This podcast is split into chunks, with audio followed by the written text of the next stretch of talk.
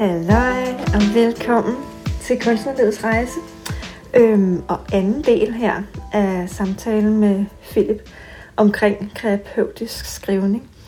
Og inden at jeg byder dig velkommen til anden del, så har jeg lige en lille, hvad skal man kalde det, både en servicemeddelelse, men også noget jeg gerne vil læse op for dig. Fordi i anden halvdel her af samtalen, der nævner jeg en kunstner, hvor jeg i samtalen tror jeg ikke, jeg kan huske navnet, men som du kan se med i show notes, så har jeg lagt et link til en, der kalder sig Talentløs. Det er hans kunstnernavn. Og jeg har fået lov til at linke til hans Instagram. Og derudover så har jeg også fået lov til at læse et af hans digte op, fordi at under den her samtale med Philip, så henviser jeg til hans talentløs digtsamling, som kaldes Et giftigt menneske, det bliver godt igen. Og jeg vil bare sige, det er en digtsamling med meget, meget stærke digt i. Og derfor så jeg kunne bare mærke, at det ene digt her, som jeg har fundet frem til dig, det sætter i hvert fald noget i gang hos mig. Og ja, hvis du vil have mere af ham, så må du jo endelig bare gå og klikke dig ind og følge ham. Men det digt, jeg vil læse op for dig nu, det vil jeg invitere dig til at lytte, tage ind og tage det med dig, som du synes resonerer i dig og i dit liv. Det kommer her. Du fyldte mine tanker med tro på en bedre fremtid. Du fyldte mit sind med frustrationer og tomhed. Du fyldte blodet i mine årer med en midlertidig rus af endorfiner. Du fyldte min hverdag. Jeg fyldte din med irritation. Du lagde frø i mig af kødædende planter.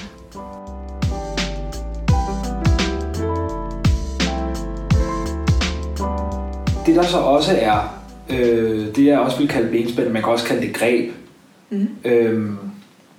som man både bruger i det kreative og det terapeutiske, det er sådan noget, der vivler stof op. Altså ting, man har indeni, ikke?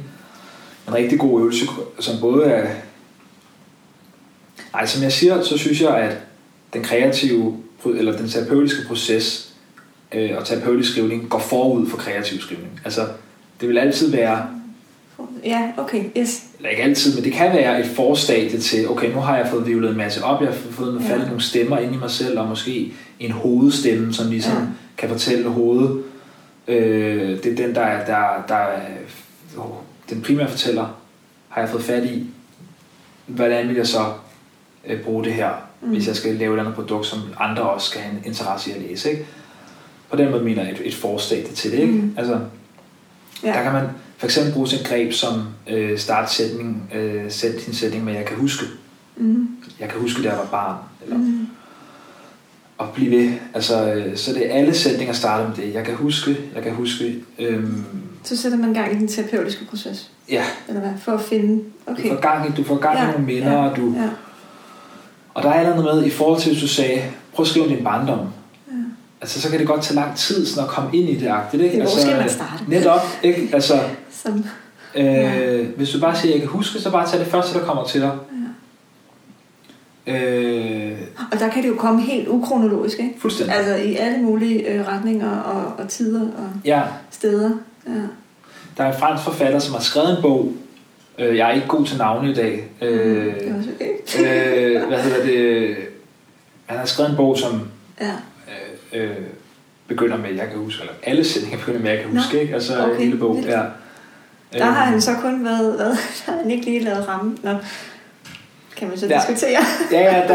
Men der har han jo så til gengæld valgt nogle flotte billeder og minder, ikke? Altså, som er rørende. Der har jo været en stor redigeringsproces, det kunne jeg forestille mig. Jeg skulle tænke, at den har garanteret været 10 gange så langt, den, det manus der, ikke?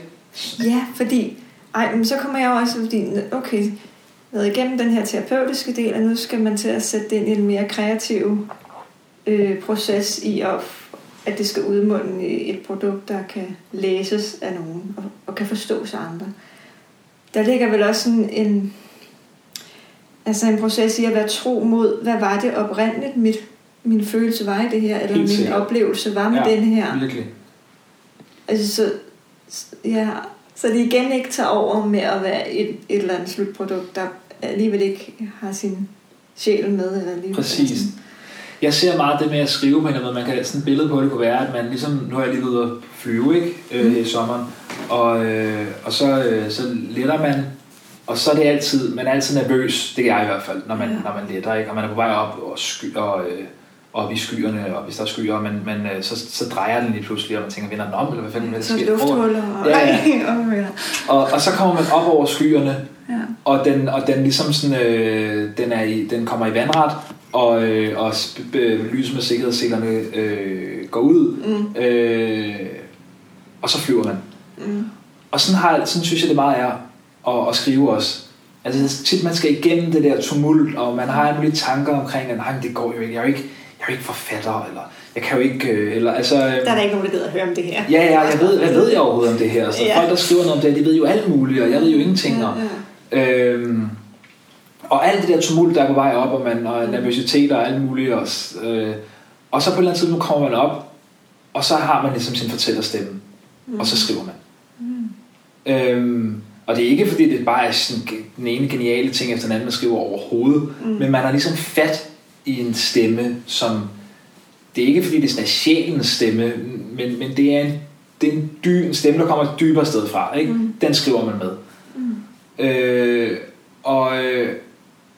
Og så har man så skrevet, og så på et eller andet tidspunkt kommer man i en redigeringsproces, ikke? Og der skal man bare passe meget på med, er man oppe over skyerne der, når man begynder at redigere, eller er man faktisk under skyerne stadigvæk? Og alle de der stemmer, som siger, nej, det der ud, det hele skal ud. Altså, det der forestiller sig en eller anden, som vil skrive noget om din avis, og virkelig sådan hænge en ud om, hvor lidt man ved om det, eller hvad det kunne være. Altså, der skal man være meget vågen, synes jeg, altså i den her redigeringsproces, med hvilke stemmer er det, der taler her, ikke? Jo. Og jeg mener bare, det er jo også en selvindsigt, som terapeutisk arbejde giver. Så igen, hvorfor ikke invitere det terapeutiske indenfor? Fordi det er jo at kende sig selv og være vågen, og som terapi handler om langt den her vejen, ikke? Altså vide, hvilke stemmer taler i en, hvad er det, der driver mig, og sådan, ja, virkelig stor selvindsigt. Netop det der med, er det den negative indre stemme, der er på spil, eller er det så er der ikke meget tilbage af teksten til sidst. Er det den mere forstående, eller hvad er det? Er det den vise stemme? Er det den her? Er det muligt? Ja. Og hvad, altså fordi, så kom jeg i tanke om det så egentlig er den samme proces, der går i gang ved hvert værk, man ligesom laver. Fordi, altså den der flyvetur, så... Altså, fordi det vel ikke er nødvendigvis den samme stemme, man skriver det næste værk med. Så kan man måske igennem en ny, jeg kan huske. Ja, eller... ja. Altså, og det tror jeg også er meget fra forfatter til forfatter, ikke? Altså, men man kan i hvert fald sige, sådan ser jeg det. Det er sådan jeg har oplevet det. Og med alt det, jeg siger, sidder der måske nogen og lytter med, som sådan oplever de det ikke, og de ved, når jeg slet ikke ved om det. Og så, det er jo, sådan er det jo ikke, men det er det dine oplevelser af det, og de der processer. Ja. Der ser jeg det sådan, at den der stemme op over skyerne, det skal gerne være en instans, man kan fornemme i teksten hele vejen igennem. Så kan der godt være andre stemmer i teksten. Dialoger, karakterer, der siger alt muligt, outrageous, eller sådan, eller hvad det nu kunne være, eller som søber rundt i alt muligt. Men man skal hele tiden have en fornemmelse af, at der er også en op over skyerne-agtig. Altså, nu er det altså en flymetafor, ikke? Altså, den instans i teksten. Fordi hvis man lige pludselig... Man kan godt sidde og læse en tekst, og så fornemme, er der en instans, der godt ved, at det der fortælleren siger lige nu er langt ude? Ja. Altså, og hvis man begynder at tvivle på det, så er man ligesom røget niveau ned, og så er man bare inde i alle mulige fnider. Ja. Så i forhold til det med stemmerne, om det er de samme stemmer, der taler sig. Jeg tror altid, at det er jeg vil ikke sige, at det altid er den samme stemme, men det er i hvert fald, den stemme kommer nogenlunde det samme sted fra, og har ligesom samme kvalitet, eller sådan. Mm. Og så kan der være en masse stemmer i teksten, som siger alt muligt. Ja. Og som man jo også har, som også bor inde i en. Jamen, det er det, der er ret spændende, ikke? Jo. Man kan jo få sådan alt muligt med. Ja. Okay, men det var nemlig, når det er samme tekst. Ikke? Jo, men det vil jeg også sige på tværs af tekster. Altså, okay. Så kan man godt have nye stemmer i andre tekster, og men jeg forestiller mig da, at det er den samme sådan, grundstemme. Det er jo også den stemme, der når man sådan virkelig er stille og kommer i kontakt med dybere lag i sig selv. Altså, det er jo jeg tror, det er den stemme. Den, man skal ind til. Ja, og den tror jeg ikke, at skifter så meget. Nej, det tror jeg heller ikke på, når vi finder ind til den. Ja. Ej, ja, altså apropos det der med at være stille og finde ind til sin egen kerne eller stemme der. Da jeg lige startede på en uddannelse til restaurativ yogalærer og hvileterapeut. Mm-hmm. Og det er jo netop her, hvor vi sådan, altså bare ligger stille. Ja. Propper os selv op, så hele kroppen falder helt til ro. Så begynder tingene bare i hovedet og altså at larme. Og alle de her, jeg har oplevet nemlig sidst, at der var rigtig mange forskellige stemmer, der alarmede, hvor jeg ikke havde fundet ind endnu til kernen, vel? Ja. Men det tager jo nogle gange, altså jeg øver mig lige nu på at få noget ro og stilhed, så jeg faktisk at kunne høre. Så det giver ret god mening, at den der på vej opad, præcis, så hører vi bare så mange. Ja. Og det larmer, og det roder, og de modsiger sig selv, og det er sådan helt vildt. Så det er jo også en længere proces at komme op over skyerne, hvor man bare kan høre, eller se, eller mærke det rene, ikke? Præcis, jo, helt klart. Og der tænker jeg nemlig, det kunne være spændende, fordi hvor er kroppen henne i det her? Nu har jeg selv noget erfaring med, at der skal sætte med noget krop til, før vi overhovedet kan få adgang til den her kerne. Ja. Ja, hvad er dine tanker? Nu er du kropsterapeut, ikke? Så du ved. Ja, det er rigtigt. Jeg tænker, du har noget erfaring også i det. Ja, altså jeg vil sige, jeg er kropsterapeut, og jeg er samtidig primært mental.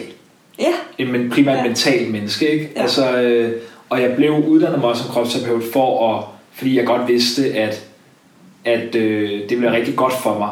Ja. Med noget, der var fokuseret, altså bare få fingrene ned i bolledejen. Ja. Altså, og ikke så meget snak. Fordi du vidste, at du var så meget oppe i hovedet hele tiden, og var mentalt. Ja. Okay. Så det, jeg oplever, sådan sker ret ofte, når jeg skriver, det er, at jeg får kontakt til sådan hjerteenergi. Mm. Jeg bliver sådan blød og varm i hjertet. Mm. Og så lyder det, som om jeg bare sidder og skriver sådan nogle lidt måske bløde, lidt flosklede ting, måske. Sådan nogle hjerteting. Meget hjerteting. Men det er noget med, der sådan bliver blød, det bliver blødgjort, ligesom. Altså, men det er ikke noget, jeg gør så meget for. Det sker bare. Så kan jeg også mærke, at jeg har problemer, det havde jeg også. Det var faktisk der, hvor jeg stoppede med at arbejde dengang. Mm. Jeg kunne simpelthen ikke skrive på computer længere, fordi jeg havde såret i armene. Nå ja. Hvorfor var det egentlig, du fik det? Jamen, det ved jeg ikke. Altså, det var der heller ikke nogen, der ved sådan. Altså, men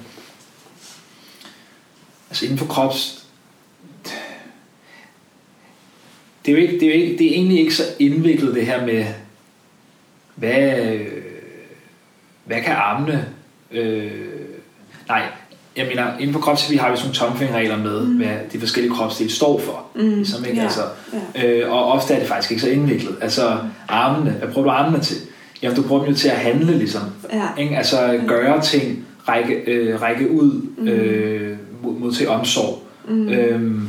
Og hvis der er noget af det, der sådan skrænder i dit liv, så kan du godt få det i armene. Mm. Altså, det er egentlig så enkelt, ikke? Ja, ja. Og fordi at man også bruger dem til at række ud, kramme, så er der meget hjerteenergi, der går ud i armene. Mm. Så jeg kan godt mærke, hvis jeg sådan bliver for stresset og for fokuseret på at bare eksekvere, så får jeg ondt i mine arme og fingre. Altså, jeg lukker ligesom for energistrømmen. Ja. Fordi at det er bare sådan rent mit ego ligesom, som bare er at styre det. Altså, jeg lukker for energi og vejrtrækning og sådan noget. Ja. Og det er meget min højre arm og hånd, der bliver. Ja. Som er sådan den maskuline side, ikke? Og, så det er jo teorier og hypoteser det hele. Altså, det skal man jo finde ud af, hvad giver mening for en. Altså, men det var i forhold til det, du spurgte med kroppen og skrive. Altså, der kan jeg også mærke nogle signaler der. Jeg kunne tænke, at der var nogen. Jeg har gået på mindfulness-kursus flere gange hos den samme underviser og også andre uddannelser.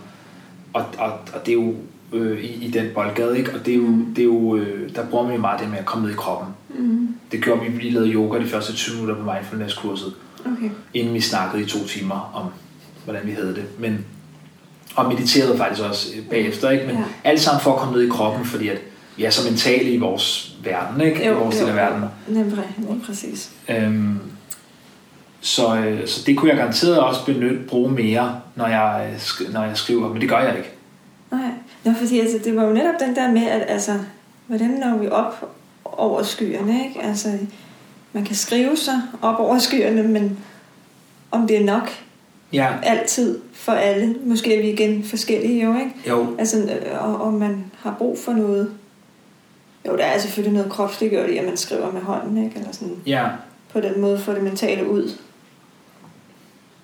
Det kan da godt tænke, at nogen der har det. Jeg har også tænkt på at inddrage det på skrivekurset der. Altså, noget bevægelse. Spændende. For at eksperimentere med det. Mm. Altså, så kan man jo finde ud af, om det er godt for ens skrivning. Jeg har det meget med. Altså, for mig er det meget at lukke støj ude. Altså, jeg har også noise cancelling headphones på, selvom jeg sidder derhjemme på mit kontor, og selvom jeg sidder alene, altså, jeg bare har min katte, ikke? Altså, hvis min kone og barn er irriteret af steder, men alligevel noise cancelling, fordi der skal være så stille, der overhovedet kan være. Altså, jamen, så formår jeg at finde ind. Altså, Ej, vildt, noget spændende. Ja, det synes jeg selv i hvert fald. Sådan oplever det selv, Jamen, det skal man så også. Altså, det er heller ikke lige. Fordi jeg sidder lidt og bliver sådan her, det må da være lidt ubehageligt. Og lukke alt lyd ud. Ja. Faktisk, der tror jeg nemlig ikke, jeg selv personligt er nu. Nej. Kan jeg jo mærke i hvert fald på den her uddannelse, hvor vi bare ligger stille, ikke også? Og ind i os selv i lang tid. Ja. Der kan jeg godt lide. Eller sådan, der har jeg det fint nok med, at der er en bil, der kører forbi. Klar. Og nogle gange bliver jeg nødt til at åbne øjnene også, fordi det bliver for voldsomt inde i mig selv. Ja. Så det, så der er jo også igen flere stadier i det der, ikke? Men hvad der skal til, og hvordan vi har det trygt ved at finde ind i os selv. Og som du også sagde, man har, synes jeg, jeg hørte, man har sin egen vej. Altså, det var ikke lige det, men du sagde, man er forskellig. Altså, og det tror jeg meget på. Altså,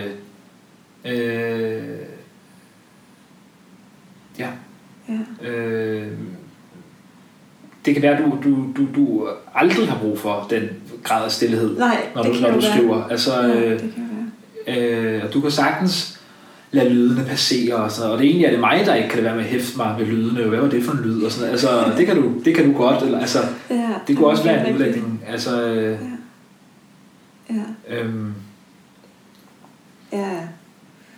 ret forskelligt. Nu kommer jeg lige tilbage med det, er, fordi jeg lige startede med den her uddannelse, men der snakkede vi også om multitasking. Mm-hmm. Det her med, at vi godt kan, igen det der med, når så der lyde, og vi ser ting, samtidig med, at vi er i gang med noget tredje, ikke? At det er vi egentlig ikke nødvendigvis struktureret til, eller lavet til. Nej. At vi kan ikke multi, men vi sådan shift-tasker. Yeah. Så det er ikke fordi, at vi kan fokusere på alle tre ting på en gang. Nej. Men vi, vores sind skifter hele tiden. Ja. Yeah.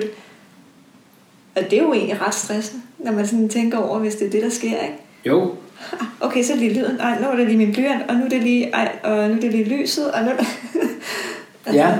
At vi ikke kan det hele på en gang, ja. Det er sgu da stressende. Og så giver det mening at prøve at lukke i hvert fald den ene ud, altså ja. Lyden. Ja.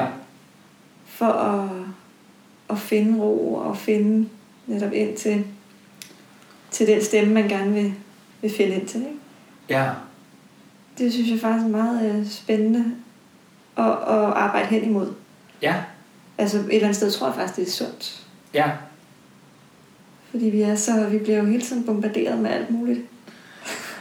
Ja, jamen det gør vi, hvis ikke man passer på, ikke? Altså, ja. Eller hvis ikke man forsøger at undgå det. Altså, men, og selvom man gør, så ja, det gør vi. Der er mange indtryk. Det. Altså, så det er også en del af den der flyrejse op. Ja. Kom, tænkte jeg. Ja. Den terapeutiske skriveproces. Ja. Jeg kom til at tænke på, når du siger det med at skifte i sindet. Ja. At man skifter opmærksomhed hele tiden. Der er jo det, der hedder... jeg ved ikke så meget om det. Jeg ved meget lidt om det. Mm. Jeg ved bare, der er det, der hedder Cocktaileffekten. Kender du den? Okay. Cocktailparty-effekten, tror jeg. Nej, den har jeg ikke hørt. Cocktail. Mm. Men hvis du står til en cocktailparty, ja. Og der er 100-200 mennesker i rummet, og der er bare en masse støj, ikke? Ja. Hvis der er en, der kalder dit navn, Carina, så reagerer du. Ja. Og betyder det, at du har processeret alle 200 stemmer, der er i rummet, for at hele tiden afsøge, om din er der? Altså, det er et mysterium. Så vidt jeg ved. Jeg tror ikke, det er noget, man kan forklare. Men jeg kommer til at tænke på det i forhold til, om man skifter, eller om man faktisk processerer alt muligt, mens man kan multitaske. Eller. Either way er det nok meget stressende at have gang i meget på en gang. Altså, det er også stressende at være til cocktailparty. Det er derfor, man drikker. Ja, så altså, lige ja. Ro på. Ej, ja. Noget andet. Ja. Ej, det kan jeg ikke. Det var sjovt. Hvad var det? Ja. Jeg kan sige, at jeg har været på silent-retreat for nogle år siden. Hvor man mediterede i 10 dage og var stille. Ej, det har jeg godt hørt om. Ja. Og det kommer bare til at tænke på i forhold til det, du siger med støjen, fordi der er meget støj i ens hoved. Ja, det oplever man så på de der silent retreat, kunne jeg forestille mig. Ja. De første 5 dage var bare støj. Altså, vi sad jo ned og skulle meditere, og altså, meningen var, at vi skulle meditere hele tiden, ikke? Og, enten var jeg i hvert fald i søvn, eller også var der bare larm i mit hoved, ikke? Altså, jeg ved ikke, om der er noget med, når man sådan bringer kroppen i ro, om al energien så går op i hovedet, ligesom. Fordi at man ligesom får noget af den ud ved at røre sig. Altså, ja, det er den der med, at hvis kroppen får lov til at spænde af, så er der jo ikke nogen aktivitet. Nej. Og så bliver det bare virkelig tydeligt der. Ja. Enten bliver det tydeligt, eller også så kommer der også mere. Det kan tage begge dele. Altså, jeg tror faktisk mest på, at det bare bliver tydeligt. Okay. Jeg tror, det er der. Ja, det er det garanteret. Men fordi at vi hele tiden laver noget, som tager fokus, eller altså så er der jo, altså sanserne bliver jo hele tiden aktiveret. Ja. Tænker jeg. Og derfor så fjerner vi fokus fra vores tanker. Som alligevel er der hele tiden. Som jo er der. De kan ikke blive væk, eller sådan. Nej. Vi tager bare ikke stilling til dem, før vi giver dem lov til at være der, ikke? Eller sådan høre dem. Det synes jeg er spændende, det der. Altså, jeg ved ikke, om vi skal gå den vej. Bare, jeg synes, det er mega spændende. Det var bare en virkelig, virkelig vild oplevelse for mig i hvert fald. Og som jeg kan høre, du så også har oplevet det der larm. Ja. Som bare... det er ret overvældende at høre, ikke? Altså, jo. Det var også noget af det, der fik mig i terapi i første omgang. Jeg var meget bange for det, der var 18. Altså, var du 18 år, da du tog på silent-retreat? Nej, det var da jeg startede terapi. Nej. Okay. Jeg var 26 eller 27 på silent-retreat. Men hvad, da du var 18, det var, var det larmen i hovedet, der gjorde, at du blev bange, eller hvad? Ja. Og så blev du angst? Jeg blev egentlig angst før det. Det var, da jeg var teenager, men så begyndte tankemyldret. Altså, fordi at, som sagt, det er min måde at løse det på, ikke? Og gå op i hovedet, og så kom der bare meget energi deroppe, mange tanker. Ja. Hele tiden. Altså også når jeg spillede, det var til sport, og altså spillede ishockey, og løb rundt på banen og tænkte, og altså det var der stort set hele tiden. Ja. Men det er meget spændende det der med, synes jeg, og hvis man sådan, hvis der ikke er alt for meget støj, så det der med at træde ud af det, altså, altså sådan ligesom at ikke engagere sig i det. Mm. Altså det er der stadigvæk, men man er ikke engageret i det. Ja, og det, det er jo, og det er jo sådan netop næste skridt af, at når den der overvældelse lige har lagt sig. Ja. Eller sådan, jeg er stadig i overvældelsen, kan jeg så sige. Ja. Altså jeg synes stadig, det er overvældende, når det larmer så meget. Fordi det er sådan lidt igen det der vi snakker om, de der modstridende diskussioner nærmest. Ja. Altså, et stort rod. Der er ikke hoved og hale i de der tanker, der larmer. Mm. Det er bare sådan rod. Ja. Og sådan, og det har jeg det heller. Det har jeg det ikke så godt med. Der skal gerne være sådan et eller andet en mening, og det er det bare overhovedet ikke. Nej. Det der larm. Nej. Og det er jo skræmmende. Ja. Synes jeg. Ja. At det. Ja, det kan jeg godt genkende. Ja. Okay. Hvor er det rart egentlig. Jeg er ikke alene. Nej. Ja. Nej, hvad var det, skal til at...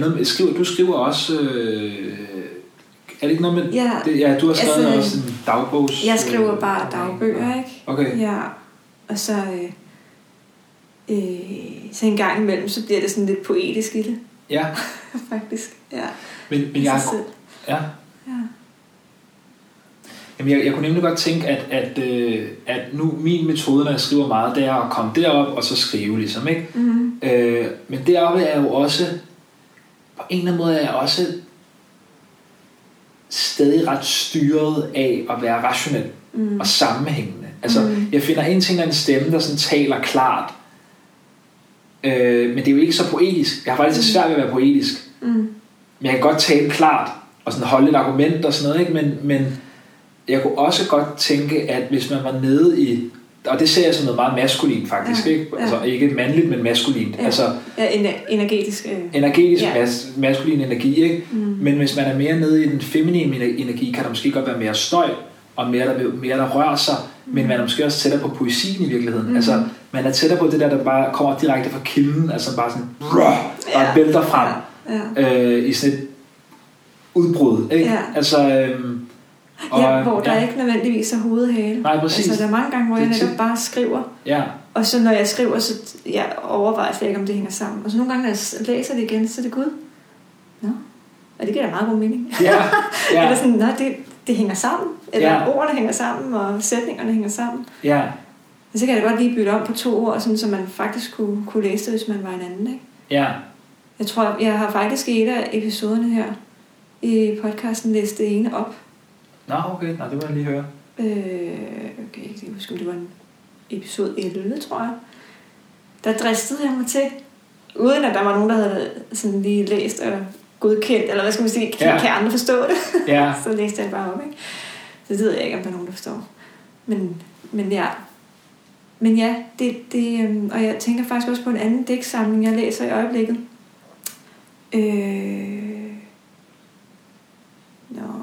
Nej, det er igen det der med navne, ikke også? Ja. Men det er fordi, han på sin bog ikke har så skrevet et meget sjovt navn, hvor jeg er ikke sikker på, at det er hans rigtige navn, måske noget kunstnavn. Men der skriver han også om en hel masse forfærdelige følelsesmæssige oplevelser i digtform. Ja. Og der kommer det nemlig meget ud i sådan vum, vum, sådan. Ja. Altså, ja. Man kan nærmest mærke sådan nogle bølger. Ja, ja, ja. Og det, ja, altså det, og det er meget det der billede på den feminine, ikke? Jo, jo. Energi, det der, så kommer ja. Lige en bølge der, og så... Ja. Så er jeg igen, ja. Ja, så det er jo virkelig også en måde at kontakte det kreative. Ja, ja. Sådan ren følelser, faktisk. Ja. Det er mere at gå ned i det, på en måde. Det er mere sådan, det går mere nedad, ikke? Ja. Ja. Og forløser jo helt vildt, der, altså hvor det virkelig meget er det terapeutisk, der ja. Sker der, ikke? Jo. Ja. Ja. Men ja. Og der er vel også netop en ramme i poesi, i digtformen, eller den ramme, som ikke nødvendigvis behøver at være lige så sammenhængende som i rammen af at være en novelle. Nej, altså, hvor klart. Det skal meget sammenhængende ja. Sætninger, og det skal ligesom være en rød tråd. Ja. Kunne jeg forestille mig? Ja, poesi er vel noget af det frieste, man kan skrive, ja. Tænker jeg også. Ikke noget ja. Med færre strammer. Ja. Ja. Det er meget sjovt. Ja. Jamen det er jo noget af det, altså jeg kan også huske, at nu er det ikke fordi, jeg er meget velbevandret overhovedet i poesi, og nu sidder jeg og slynger om mig, men nu skal jeg til at sige, at jeg kan huske Rimbaud, ham, den franske meget unge, mm-hmm. jeg mener han var fransk, mm-hmm. meget unge forfatter, han skrev en digtsamling, da han var i starten af 20'erne, og så skrev han nærmest ikke mere, så den er bare blevet sådan, gået over i historien, ikke? Altså... ja. Det var det han havde, men han skriver, han siger også på et tidspunkt, at han skriver ikke, han bliver skrevet. Ah, yes, okay. Altså han bliver skrevet. Ja, det er en mere rigtig måde at sige det på, siger han. Ja. Og det er jo også det man snakker om. Nu har jeg fulgt en, der hedder Jesper Westmark meget, en meditationslærer, ja. Ja. Som også siger, at meget af det vi gør når vi mediterer, det er sådan at gøre os klar til at meditere, når vi sætter os og fokuserer på vejrtrækning og sådan noget. Og vi gør os ligesom klar. Vi går ned fra bjerget, siger han. Ikke? Mm, mm. Og så er der en bjerg, så er der en sø nede i bunden. Og, så, og det vi gør, når vi gør os klar til at meditere, er at gå ned fra bjerget ned til søen. Mm. Jeg fortryder, jeg gik i gang med det her billede her. Det kan være ligegyldigt. Men i hvert fald, han siger, at det der så sker under meditation, det er, at man bliver mediteret. Okay. Altså, du mediterer ikke længere. Det er ligesom, du heller ikke sover. Altså, det er ikke noget, du gør aktivt. Nej. Du falder i søvn. Du gør nogle ting for at falde i søvn. Men når du så sover, så er det ikke dig. Og det er det samme med meditation. Og det siger Rimbaud så også, det er det samme med at skrive poesi for ham. Altså, han bliver skrevet, ikke? Aha. Det vil jeg sige, det er jeg ret langt fra, når jeg skriver. Jeg kan godt... Nej, jeg har... Det der er jeg ikke. Men hvad med dine skitser, der er hen til? Er det mere den om? Nej, det synes jeg ikke. Nej, egentlig ikke. Altså, jeg har nok ikke så meget den fornemmelse. Sådan er det bare ligesom. Altså, men det jeg kan sige, det er, at jeg kan have en fornemmelse af, at det er ubesværet. Okay. Det flyder. Så på den måde er det en kreativ energi, synes jeg. Altså, det er meget sådan... det kan virkelig være flydende. Og man skal aldrig sige aldrig... Jeg ved jo ikke, hvad der er for enden af min skrivning. Forstår du, hvad jeg mener? Altså... Det kan godt være, at jeg kommer afsted hen, hvor jeg føler, at jeg bliver skrevet, men ja. Det er også bare for at... men jamen, lige nu er jeg ikke der, men altså, det er jo de færreste, der også er det. Hvad med denne her med... det er jo noget af det, jeg også har set på andre steder, at man bruger den der med, hvor man bare skal skrive, uden at stoppe, og man må ikke stoppe. Ja. Er det noget... Som, ja, hvor hører den til henne i sådan noget her skrivning? Jamen altså jeg ved ikke om der er nogen der kan bruge det til at få adgang til noget. Altså jeg tror bare det er sådan for at komme udenom sin kritiske stemme og komme udenom den frie skrivning, udenom det mentale, sin selvcensur. Mm-hmm. Den har jeg også meget. Men jeg kan også høre nogle gange, at jeg sidder og spiser mine sætninger, når jeg har sagt dem, og så de når lige ud, og så tager jeg dem ind igen. Altså, det er jo noget, man kan gøre rigtig meget. Og også når man taler, ikke? Og så især, når man skriver, altså... det tror jeg er det, man bruger den frie skrivning til at komme ud over. Altså at sige, ordet tigger, der er ikke noget, der hedder. Og hvis du har selvkritik, så skriv det ned. Så skriv din selvkritik ned. Ja, der er ikke noget, der må bryde skriveflådet. Og der kan man sige, det minder jo også om meditation, synes jeg på nogle måder, fordi at det er jo hele tiden det der med, uanset hvad der opstår, så hævd over det. Altså, du er beholderen uanset hvad. Forstår du, hvad jeg mener? Og det er det, du gør papiret til, når du skriver på den måde. Altså, der er ikke noget, der er vigtigere end at skrive. Og der er ikke noget, der er forbudt at skrive. Nej, præcis. Altså, det er jo også nogle gange det, der netop kommer op. Ej, det er det. Ja. Det var lidt farlige tanker, dem skriver vi ikke ned. Ja. Eller noget, ikke? Jo. Ja, der er jo, man har ret meget selvcensur, ikke? Altså, det er jo... Ja. Og det er jo igen det der, også tilbage til den der stilhed, der netop er så skræmmende ved, at det er stille. Fordi så kommer alle de der ting og tanker op, som man måske i lang tid ikke har ville tænkt. Ja. Det er anarki. Nu er de der. Ja. Alligevel. Superegoerne er trukket tilbage, ikke? Altså, ja. Ej, alt det, jeg i så mange år har lukket ned. Nej, hold nu op. Jeg troede, vi havde glemt jer, men det havde man så ikke. Nej. Ja. Men hvordan, altså fordi, jeg var lidt, hvis jeg må spørge ind til den der silent retreat, du var på. Du sagde, de første 5 dage, det var larm. Ja. Og hvad skete der der? Hvad skete der der efter sådan i dine oplevelser der? Ja, altså det kan godt være, at jeg lige faktisk skal skrive lidt om det, fordi jeg sidder også og tænker, hvad var det egentlig, der skete? Jeg kan huske engang. Ja. Så jeg kan huske, at jeg fortalte det til nogen. Ja. Men jeg kan ikke lige præcis huske, hvad det var, der skete. Men jeg kan bare huske, at jeg pludselig kunne jeg meditere simpelthen. Eller pludselig lagde støjen sig, i hvert fald. Okay. Yeah. Altså, ja. Yeah. Den gav op, måske, eller sådan, eller den lagde sig. Jeg ved ikke. Eller måske... Jamen, fordi jeg tænker nogle gange, den der modstand, vi kan have på at høre alt det der larm. Ja. At det gør, at den bare bliver forstærket, eller bliver vedholdt. Ja. Om det er det... Ja, altså modstanden er også en del af den, tænker jeg, ikke? Altså, ja. Ja. Nå, det må du jo skrive så mere om. Ja.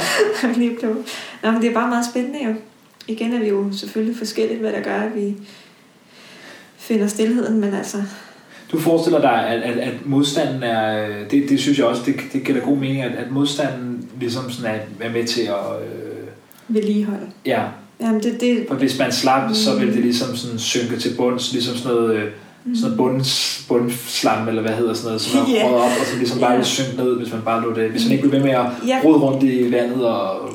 Ja, det kunne man godt. Og jeg ser det nogle gange som sådan en sandtornado. At den bare er i gang og i gang og i gang. Jeg ved ikke hvordan, men altså... Og at modstanden ligesom holder... Er sådan en vind, der bare får den til at blive ved. Ja. Men hvis vi... Og så tænker jeg bare, den der øvelse i at trække modstanden tilbage og bare observere. Ja. Så ligger vinden så lidt. Ja. Og så falder sandet jo også. Klart. Lige så stille. Og det tror jeg, du har ret i. Sådan forestiller jeg, at min egen proces er i det. Ja.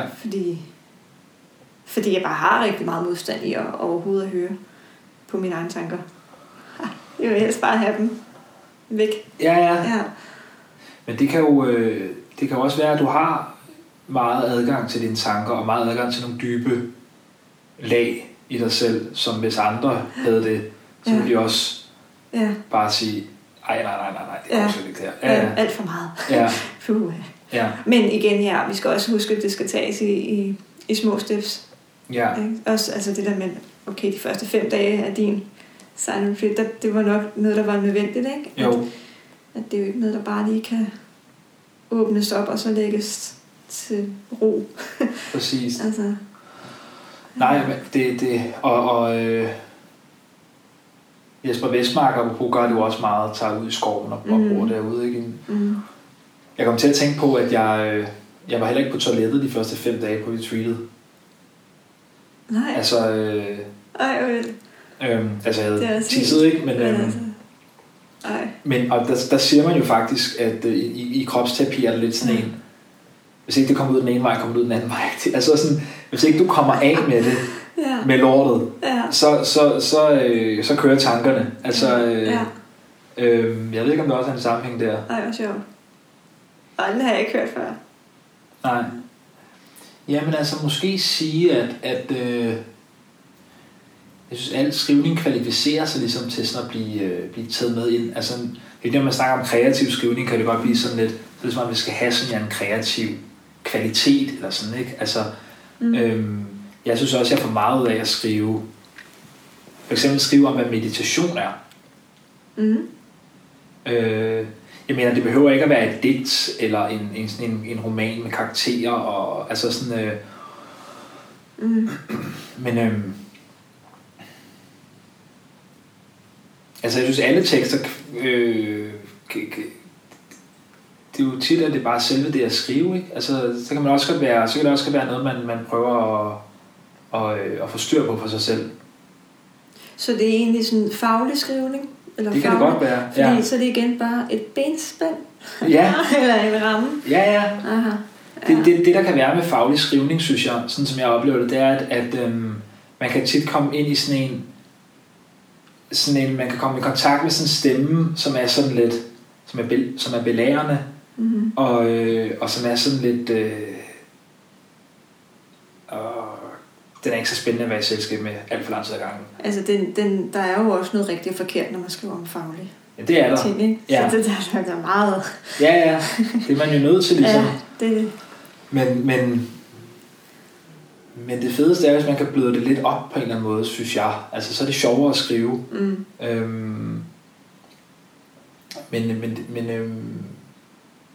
Men det er bare for at sige, så det er også en del af mit skriveliv, ligesom, at skrive om ting, altså hvad er nærvær, og hvordan vil jeg definere nærvær, og sådan noget, ikke? Altså, og det synes jeg også er kreativt. Jeg synes også, det er kreativt at være forsker. Altså, men det kan jo godt ende i nogle slutprodukter, forskningsartikler, som nogle af dem i hvert fald, som er meget, meget langt væk fra at være kreative, ikke? Altså, men der er jo også, hvis forskere så skriver bøger og sådan noget, hvor de sådan kan være kreative og sådan noget. Altså, jeg synes ikke, man skal have jeg forstår det ikke snævert kreativitet. Altså, det er noget at gøre med den energi, man lægger i det, på en eller anden måde, ikke? Synes jeg. Okay. Altså jeg vil sige, sådan som jeg ser det, så er rigtig meget, altså altid når man sådan dedikerer sig til at gøre noget, så vil jeg i hvert fald sige, at det er et stykke arbejde. Det er et stykke håndværk. Ja. Måske. Det kan man sige, ja. Og det kreative kommer så ind, synes jeg, alt efter hvilken energi man lægger i det. Altså, hvor frit er det? Det kan også være kreativt at skrive en besked til en ven. Kan jeg finde på noget sjovt at skrive, og lige at blive pingpong og sådan noget, ikke?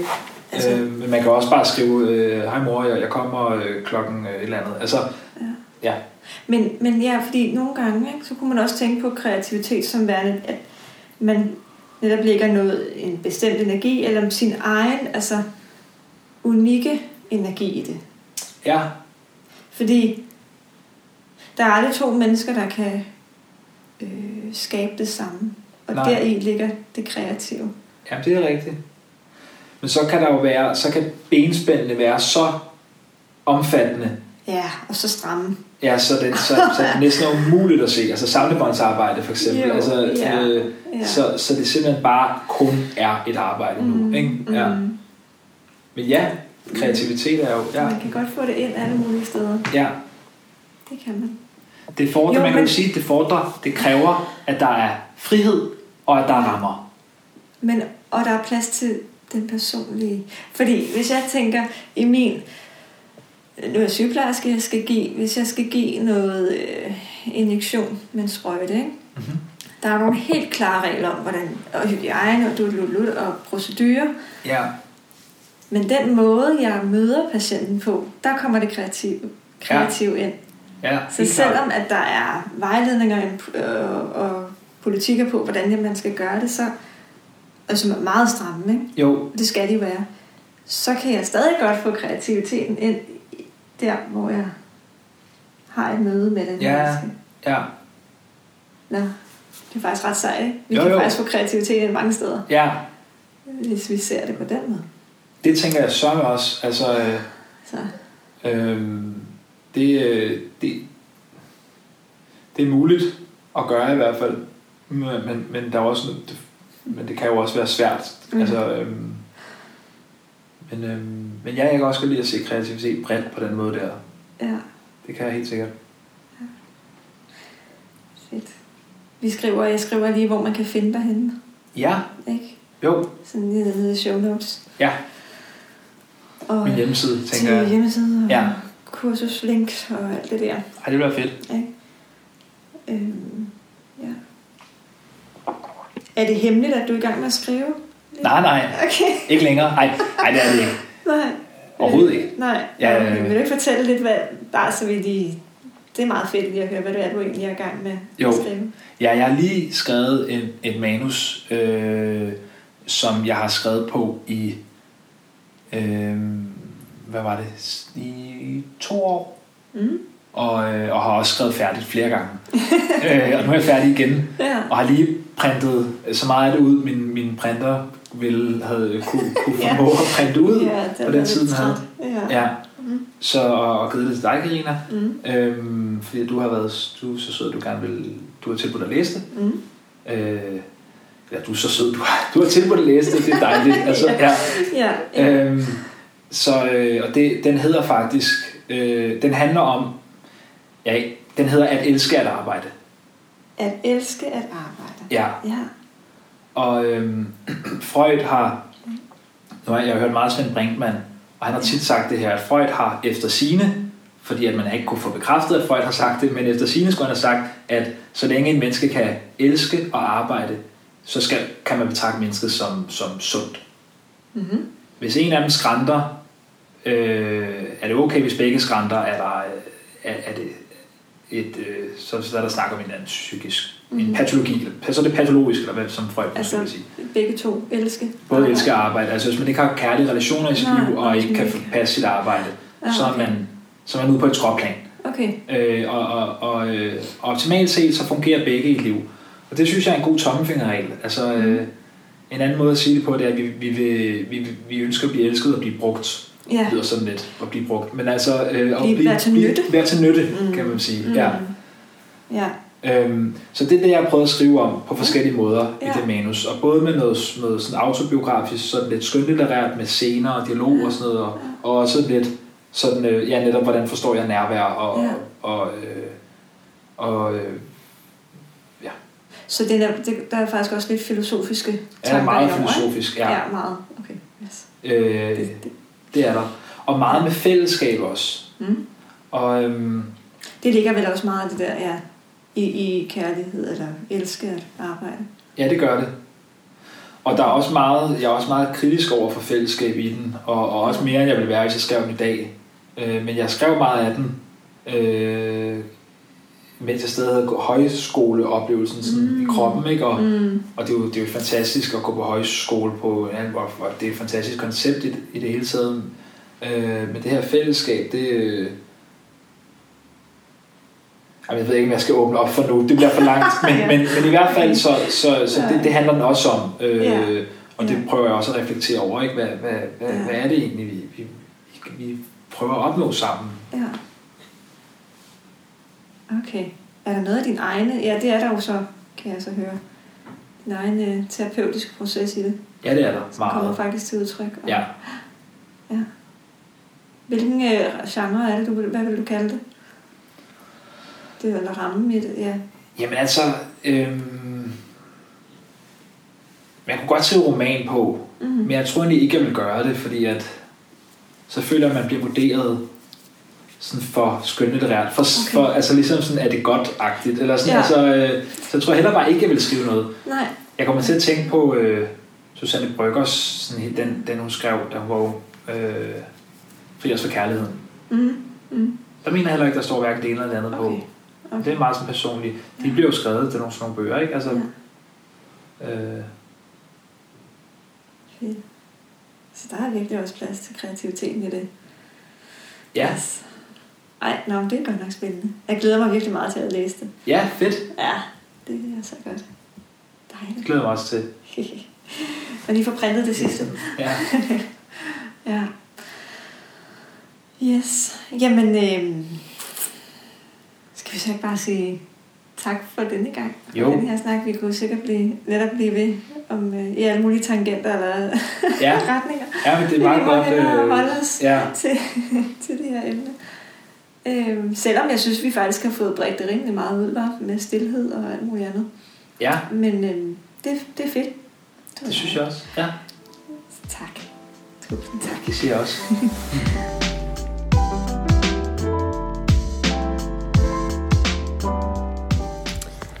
Tusind tak, fordi du lyttede med hele vejen, og jeg håber, at du har nydt det og fået noget inspiration og ja, nogle vinkler at se forskellige ting på i livet og den kreative proces i det hele taget. Og så håber jeg, at hvis du har nogle ting, du gerne vil dele omkring det, du har hørt, og det der er sat i gang hos dig, så er du jo mere end velkommen til at skrive til mig. Og ja, jeg har lagt links til diverse, både til mig og til Philip, ned i show notes. Og ja, og så vil jeg jo selvfølgelig også lige sige, altså det kunne jo også være fedt, hvis Talentløs en dag gerne vil være med i podcasten her. Det tænker jeg i hvert fald.